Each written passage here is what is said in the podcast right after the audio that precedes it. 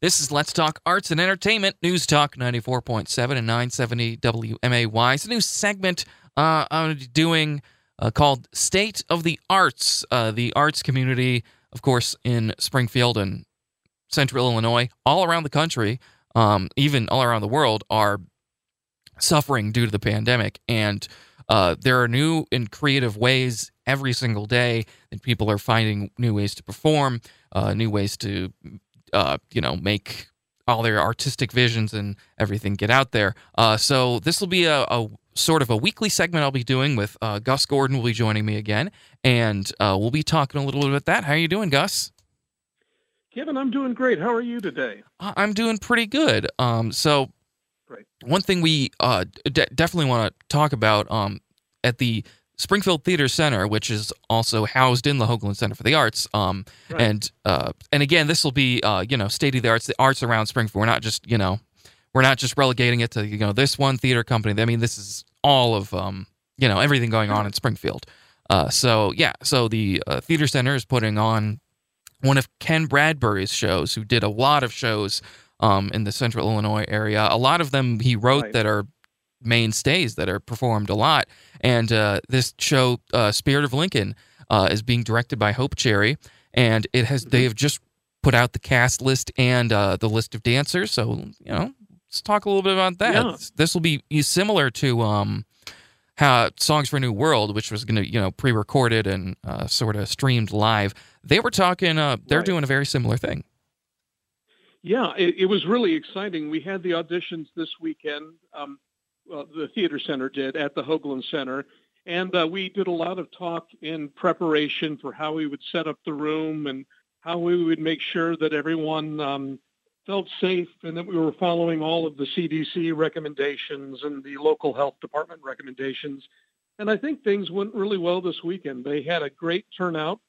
Um, Hope has put together a super cast oh, yeah. some really really talented local performers. So I, I, think it's really an exciting project. And you know, Kevin, looking over the cast list, um, I have it right in front of me. And you mm-hmm. see names like Keith Bradbury, mm-hmm. of course, Ken's brother. Yeah. Uh, Reggie Guyton, uh, Matt Woodson, uh, Wes Bridges, Linda Schneider, Jim Yale, Tony Young, uh, Mark Wheeler, Andy Vandervoort. Um, and I'm not listing all of them, but those are just some. That's a great group That's of people. Huge, oh and I think God, what yeah. it shows us is all the theater community and the arts community really wants to get back and do something. Yes. I think people want to be involved and they miss this element that was such a was and is such an important part of their life and um, I, I, think it's exciting that a new project is out there and um, we'll you know try to try to see it through to get a good product for the audience to enjoy Yes, absolutely, and uh, something that was brought up. Um, I don't know if I if I read it on Facebook or somebody was maybe talking about it. That um, you know, and obviously you guys probably doing this for uh, Songs for New World, but you know, with with such a large cast for this production, right. um, there will be a lot because um, there isn't a whole lot going on in the building right now. There will be a lot of different spaces all throughout the building. People will be able to rehearse um, you know, at different uh, at the same time, but you know, uh, right. of course, distance apart. Um, so yeah, this I mean this this will be really this will be really interesting. And um, one of the things well, you know the thing with this one, and, and like I said, um, Vanessa Ferguson, who's the assistant director at the Hoagland, and I talked with uh, Jen Gronwald, uh, the president of STC, and Hope Cherry, the director of the show, and we talked about you know what their ideas were for safety and uh, moving forward and this you know it's going to be very fluid and they they understand that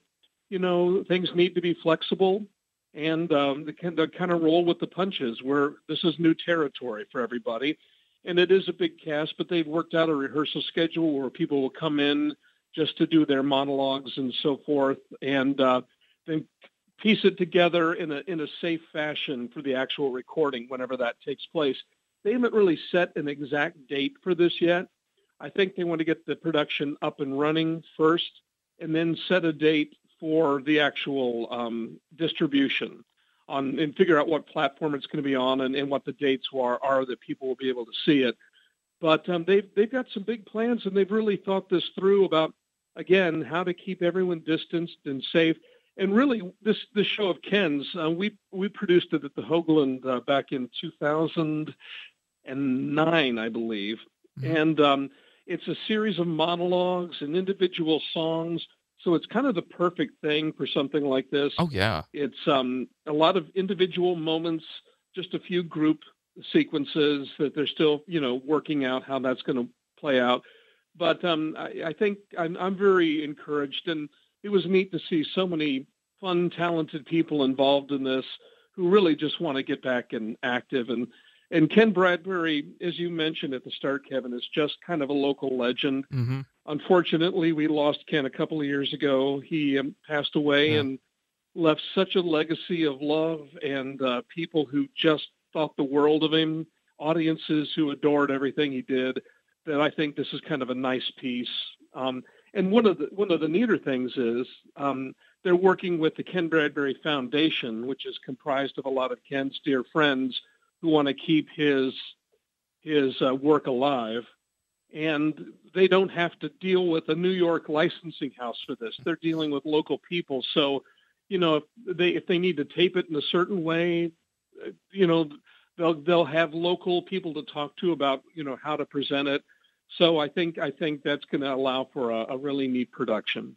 Yeah, I think so too, and uh, it's um and yeah, it is interesting to bring up the whole uh, aspect of taping it because um as you know, there's you know in recent you know just recent years um some productions from you know there's a lot of London productions that would get put um filmed production will be put on streaming services or even released on DVD and Blu-ray, and uh, there, right. a lot of Broadway productions can't because of the way the rights are. Because it, you know every like it's like every single person has to like get a percentage. That it, it's I had it explained to me one time, and it was it's very complicated. But yeah, if yeah. you know filming filming the the Spirit of Lincoln. I mean, and, and, Hope even talked about you know there could be the possibility of putting it on uh, public access television. Um, they want right. to you know stream it. So yeah, that's it. And you know, you know, it's talking about the keeping the memory of Ken Bradbury's and his shows alive. I mean, the, you know, it it won't be too hard in Springfield because everybody you know right. everybody knows him, loves his shows. Um, and I think right. a lot there will be a lot of interest in people wanting to see this production absolutely all Very around, all so. over. And you know, you mentioned the um, the difference between London and, and New York, and they do seem to have been very successful about getting a lot of London shows recorded mm-hmm. and then broadcast on PBS or on streaming services like Broadway HD. Mm-hmm. I think the deal with Broadway, as you as you alluded to, is that it's the union. Everyone yeah. has a union. There's the you know the actors union and the musicians union and the stagehands union, and and you have to you have to make contracts with each one of those groups for a Broadway performance, and it just gets a little unwieldy after a while. And, and then finally, in many cases, they realize, well, we can't make any money on this. Um, mm-hmm. Um, you know, there was a lot of press when Hamilton was recorded, and um, I think um, there was some comment about, you know, how people were compensated for that. And um, I know, um, um, was it I oh, think gosh, Aaron it, Burr, Leslie Odom. Yeah, Leslie Odom um, Jr. said he he didn't want to. Um, he almost didn't do it because they didn't they weren't going to pay or they weren't going to pay him a lot of money, like if anything at all, and, right? And I and I think you know the actors are in a hit show and they know their worth. Yeah. And so they were kind of fighting for their rights. That you know, hey, this show is a success. Uh, partially because of my involvement mm-hmm. and uh, need to be compensated accordingly. But it, it is difficult, and uh, but that but that was such a perfect example. And if anyone had the chance to see that on Disney Plus, it was pretty spectacular. Yeah, it's, it's a great show to mm-hmm. begin with. Yeah. And um, they did just an amazing job. And that's not going to hurt the movie rights. The movie rights will still be out there in a couple of years, and they can still make a big, you know, movie just for the screen. But yeah. I think a lot of fans and a lot of theater enthusiasts really appreciated getting to see the actual show as it was presented on stage. And I really don't think that once this pandemic is over, it's going to hurt ticket sales for the Broadway or the touring productions. Oh, no, no. I think there's such an appetite for Hamilton that it will still be an enormous moneymaker for Lin-Manuel Miranda and his, uh, you know, co-creators. I think they're going to be raking in the dough for years to come. Yeah, yeah. I mean, plenty of the shows I've seen, you know, that are released, you know, pro shots like Hamilton – um, I still want to mm-hmm. see Hamilton live. I never got to see. We were going to see it in May. Um, and you know, Oh. obviously we ca- we can't, but um, Right. you know, right. yeah, but we, we, had tickets for that too in St. Louis, and Mhm. and unfortunately on hold. Yeah, uh, but yeah, there, I mean, there's plenty of shows that I've, you know, there's um, uh, you know, I- they they recorded Gypsy with um Imelda Staunton. I think I'm saying her name right from 2015, which that was an amazing Yeah. production as well. That was a, I believe, that was also a London production. But yeah, I mean, that's that's one of my favorite musicals, and I'd love to see that like every time it's on stage. So I mean, no, it's, I don't think they those recordings hurt. I mean, you know, I mean, there's a lot of people that you know physically can't go to New York at a even like Right. in a couple months notice uh, to see a you know to see a show. So it's it's great to be able to and you know maybe you know maybe they wait till after the show's run its course to release it. Um, but I I think it's. I, I think it's yeah well after we're able to do live shows and see live shows again I think it'll be the norm that hopefully more of these will be coming out and maybe they can even uh, re you know look at some of the rights some of the um some of the union rights i mean it's i mean that would take a while but yeah no i i definitely think it's going to be the norm going forward hopefully Well, i, I, think believe the world is going to change, and some of the lessons we're learning right now will become the new norms. I think, um, but you have to consider with New York. Um, I, I was looking through some old files, and I found some old ticket stubs hmm of when I had gone to New York in the 80s and 1980s. That is, yeah and you know, I got a ticket for $65, a great orchestra seat. mm. and that was expensive to me back then, really expensive. But now, I mean, to go see Hamilton in Chicago, I mean, you were paying five hundred dollars Oh, yeah. or more for an orchestra seat Mhm. in some cases. It's ridiculous, and I and I don't think that many people can afford a trip to New York because it has become so amazingly expensive.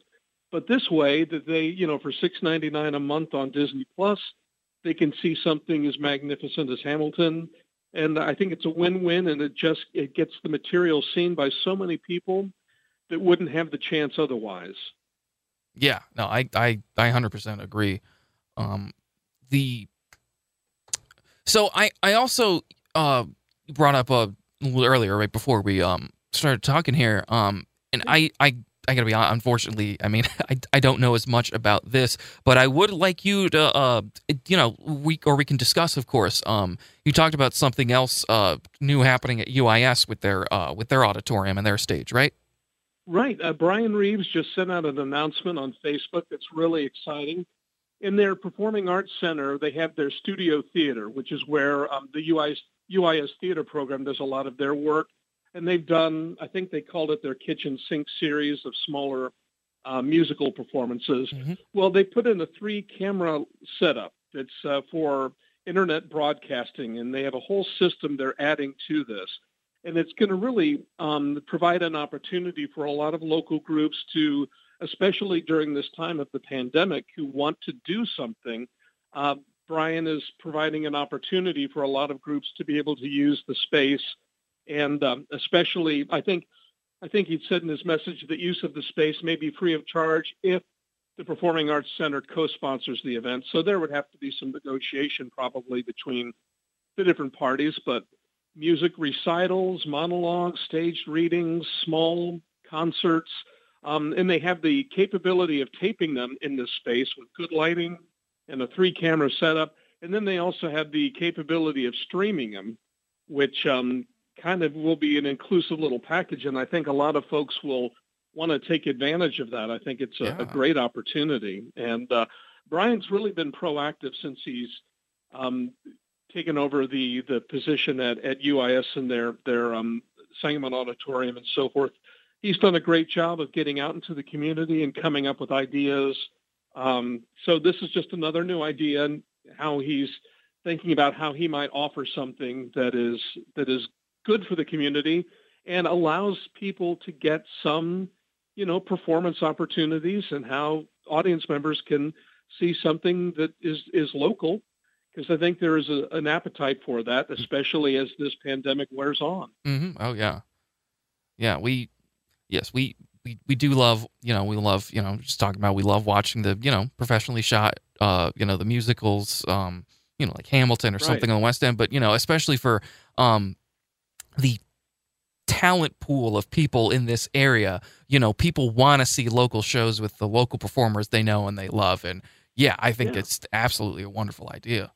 Well, I don't, I don't know if you've ever heard people say this, but I've, I've heard it a lot that people who come here from other cities or people who grew up here and then have moved away and some of them come back, I, I've heard it dozens of times where they say, boy, we're Springfield is really lucky to have such a thriving arts community. Yeah. Uh, people come from bigger cities and people go to bigger cities and they say, we didn't know how lucky we had it in Springfield because there are so many opportunities. It's not just one theater group or one orchestra or one, you know, dance company. There are lots of different opportunities to perform. And um, Springfield and Central Illinois has done a great job of cultivating that talent and providing lots of diverse opportunities. And I, and I just expect that to keep growing. Um, you know, once this, once we get past this pretty enormous hurdle yeah. called the coronavirus. Mm-hmm. Yeah. Well, and we will be um, making sure that uh, we, we will be doing everything we can to ensure that this uh, as as much uh, to get the word out on performances um, and uh, certain things that uh, may be going on. Um, you know, shows that are going on, shows that are being planned. We'll make sure that uh, we we keep that covered so that we are able to, um, when the time comes, or even before, um, able to do as much involvement uh, with any sort of performing or anything like that. Uh, so uh, I this is this has been this has been fun. Thank you so much, Gus. We uh, definitely. Uh, hey, yeah. Was I it? love the opportunity, Kevin. Yeah. Thanks very much, and um, it'll be interesting to talk about different things going on in town and, and what we can expect in the upcoming months and years. Yeah, absolutely. Well, I we will. I'll be definitely checking in with you again next week, and we'll uh, see what's going on.